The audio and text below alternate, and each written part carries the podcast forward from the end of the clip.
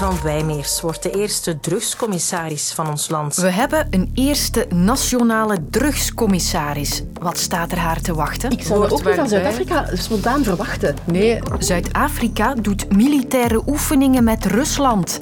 Zijn die twee dan vrienden? Dat is toch zo'n reeks begonnen van het restaurant, hè? Uh, restaurant Misverstand. The family of Hollywood action hero Bruce Willis revealed today that he has dementia. En acteur Bruce Willis heeft jong dementie. Komt dat net als ouderdomsdementie vaker voor?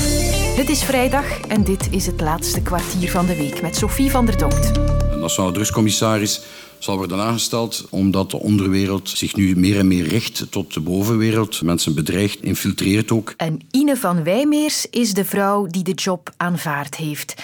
Iemand die, als ik haar zie of hoor, altijd de menselijke kant van justitie toont.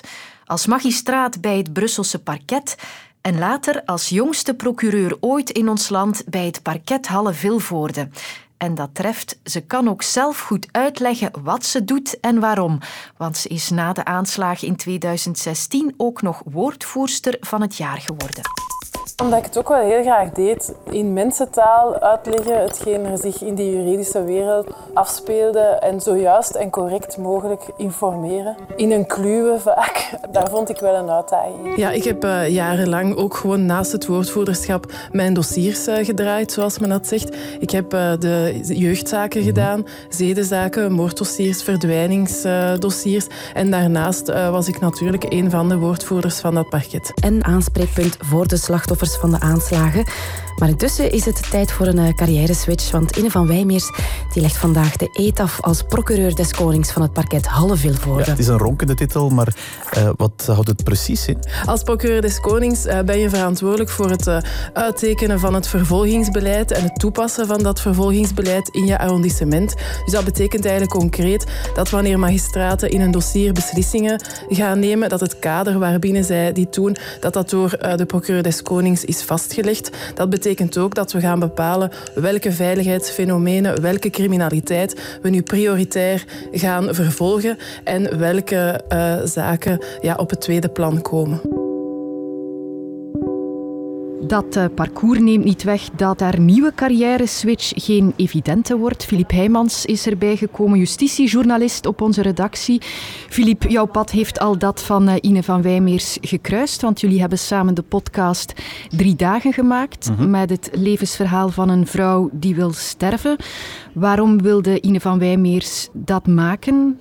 Ze heeft het in de podcast zelf uitgelegd. Dus het ging over een vrouw die euthanasie wilde krijgen maar die heel hard op zoek was om eerst te weten te komen wat er in haar jeugd met haar was gebeurd. En dat moest ergens in het archief van het parket zitten. En ze was al van het kastje naar de muur gestuurd. En toen kwam ze bij Ine van Wijmeers terecht. En Van Wijmeers zegt daarover in de podcast: Ik had, zoals al die mensen voor mij kunnen zeggen, het is eigenlijk mijn probleem niet, ik kan u niet helpen. Maar ik voelde dat die vrouw zo wanhopig was. En ik dacht, allez, ik zal het dan nog maar doen. Dus ik denk dat haar dat wel een beetje typeert. Het is iemand die vanuit een grote sociale betrokkenheid haar werk doet. Nu wordt haar taak de strijd tegen de drugscriminaliteit als allereerste drugscommissaris uh, in ons land. Um, komt het er ook op neer dat zij prioriteiten gaat moeten stellen, zoals dat het geval was in haar job als procureur? Ik denk dat de prioriteiten vooral politiek zullen worden gesteld, uh, wat er precies moet gebeuren. Haar taak zal die worden van uh, coördinator. Dus ja, dat empathische en dat sociale, dat zal ze nu een beetje minder nodig hebben. Ze heeft wel ervaring natuurlijk bij het parket van Brussel, waar je veel zware criminaliteit tegenkomt. Ze heeft nu ook die ervaring als procureur van Halle Vilvoorde, waar ze toch een team heeft aangestuurd, waar ze een beleidsplan heeft moeten uitwerken, waar ze een veiligheidsplan voor de luchthaven van Zaventem heeft uitgewerkt. Dus ze heeft ook wel wat die, die visie van hoe werkt justitie. Maar minister van Quickenborne omschreef haar ook als een bruggenbouwer. Dus zij zal mensen rond de tafel moeten zetten en zorgen dat die met elkaar samenwerken. Wat nu al voor een stuk beter verloopt dan in het verleden. Al die diensten werken al wat beter samen. Maar er is nood echt aan een ketengerichte aanpak, zoals dat dan heet. Dus dat je van begin tot einde zicht hebt op waar wil je naartoe, wat wil je allemaal doen. En zij zal ervoor moeten zorgen dat er eigenlijk een geïntegreerde totaalaanpak komt van die drugscriminaliteit. Wordt het ook geen gevaarlijke job? Uh, onze minister van Justitie van Quickenborne moest al naar een safehouse na bedreigingen uit het drugsmilieu. Zij wordt nu het gezicht van die strijd tegen drugscriminaliteit, dus loopt ze misschien een risico? Ik neem aan dat ze daar wel over nagedacht zal hebben. Ja, als je ziet dat uh, minister van Quickenborne inderdaad al bedreigd is. En als zij nu echt het gezicht van ons land wordt van die strijd tegen drugscriminaliteit, dan kan ik me voorstellen dat er ook voor haar wel extra bescherming voorzien zal worden en uh, dat ze dat toch wel in haar overwegingen zal hebben meegenomen voor ze die job aanvaard heeft. Dankjewel, Filip. Graag gedaan.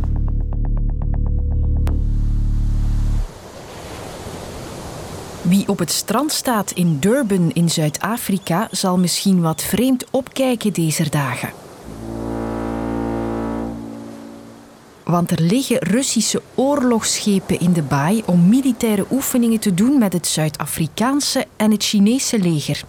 En dat net op het moment dat de oorlog in Oekraïne bijna een jaar aan de gang is. Rusland, China en Zuid-Afrika, dat lijkt een vreemde alliantie, of niet? Leslie Hodge van onze redactie heeft er zich in verdiept. De huidige president Ramaphosa van Zuid-Afrika die behoort tot de ANC-partij.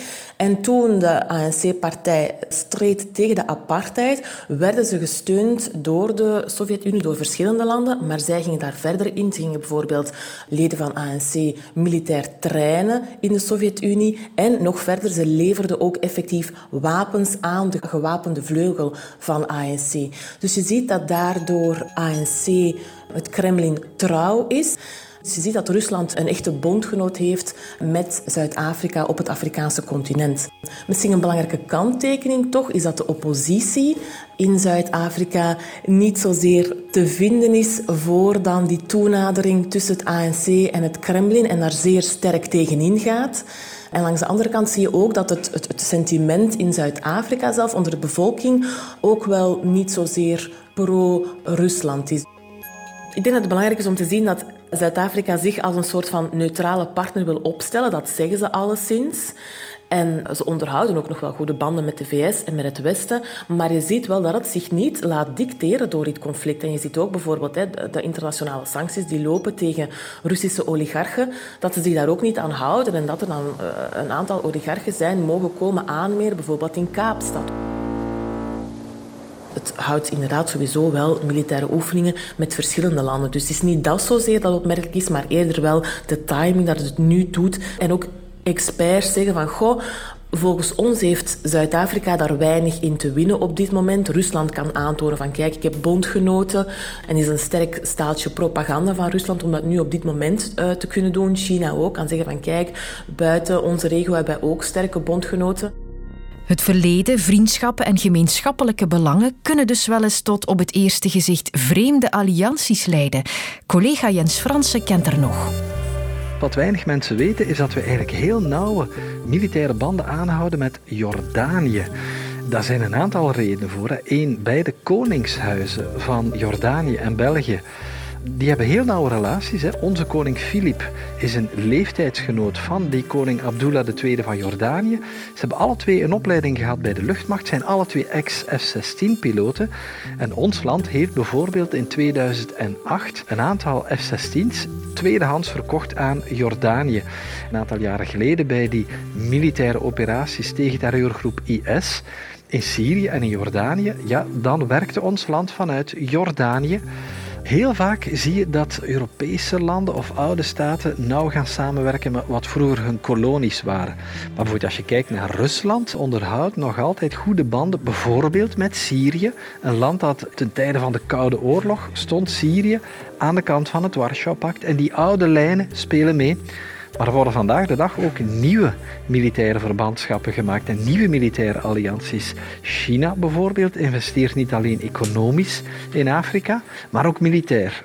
Een van die voorbeelden is de militaire basis in Djibouti, een, een Afrikaans land, waar China niet alleen economische hulp gaat bieden, maar waar het intussen tijd een militaire basis heeft, een marinebasis. En dus je hebt militaire banden die heel oud zijn, maar je hebt banden die vandaag de dag ook opnieuw volop gesmeed worden onder de radar. Een acteur die zijn woorden en taal verliest, hoe pijnlijk moet dat zijn? Het overkwam enkele jaren geleden de Vlaamse acteur Michel van Doeselare.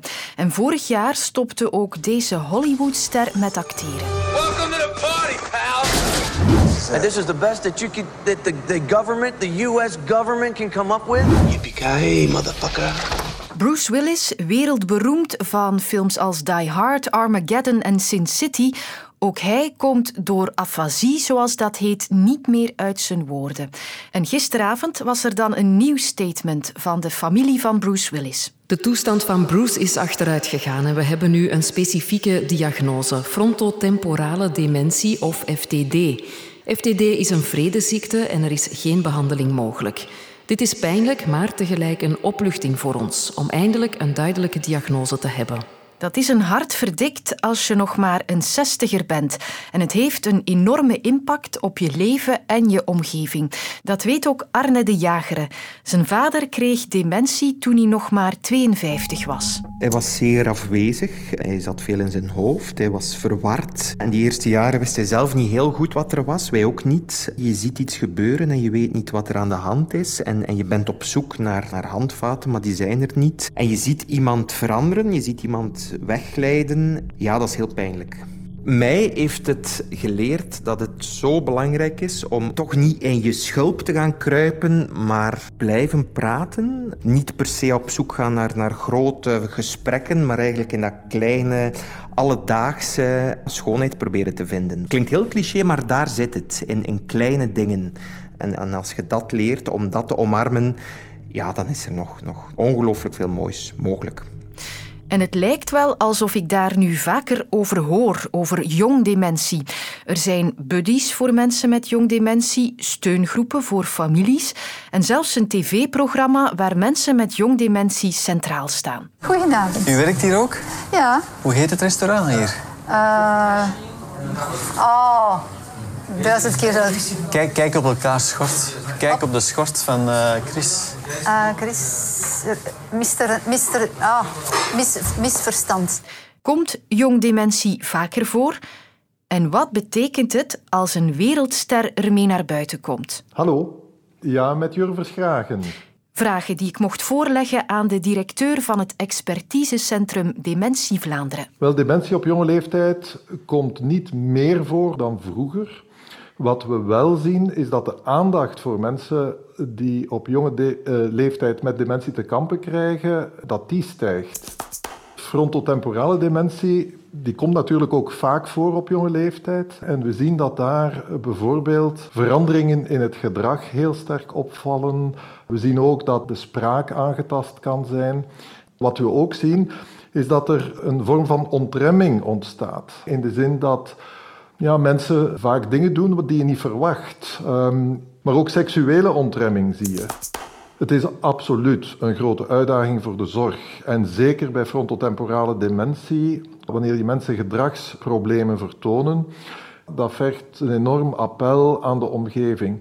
Aan zorgverleners die soms het verwijt krijgen om uh, hulp te willen bieden, terwijl dat de persoon met frontotemporale dementie vindt dat er geen hulp nodig is.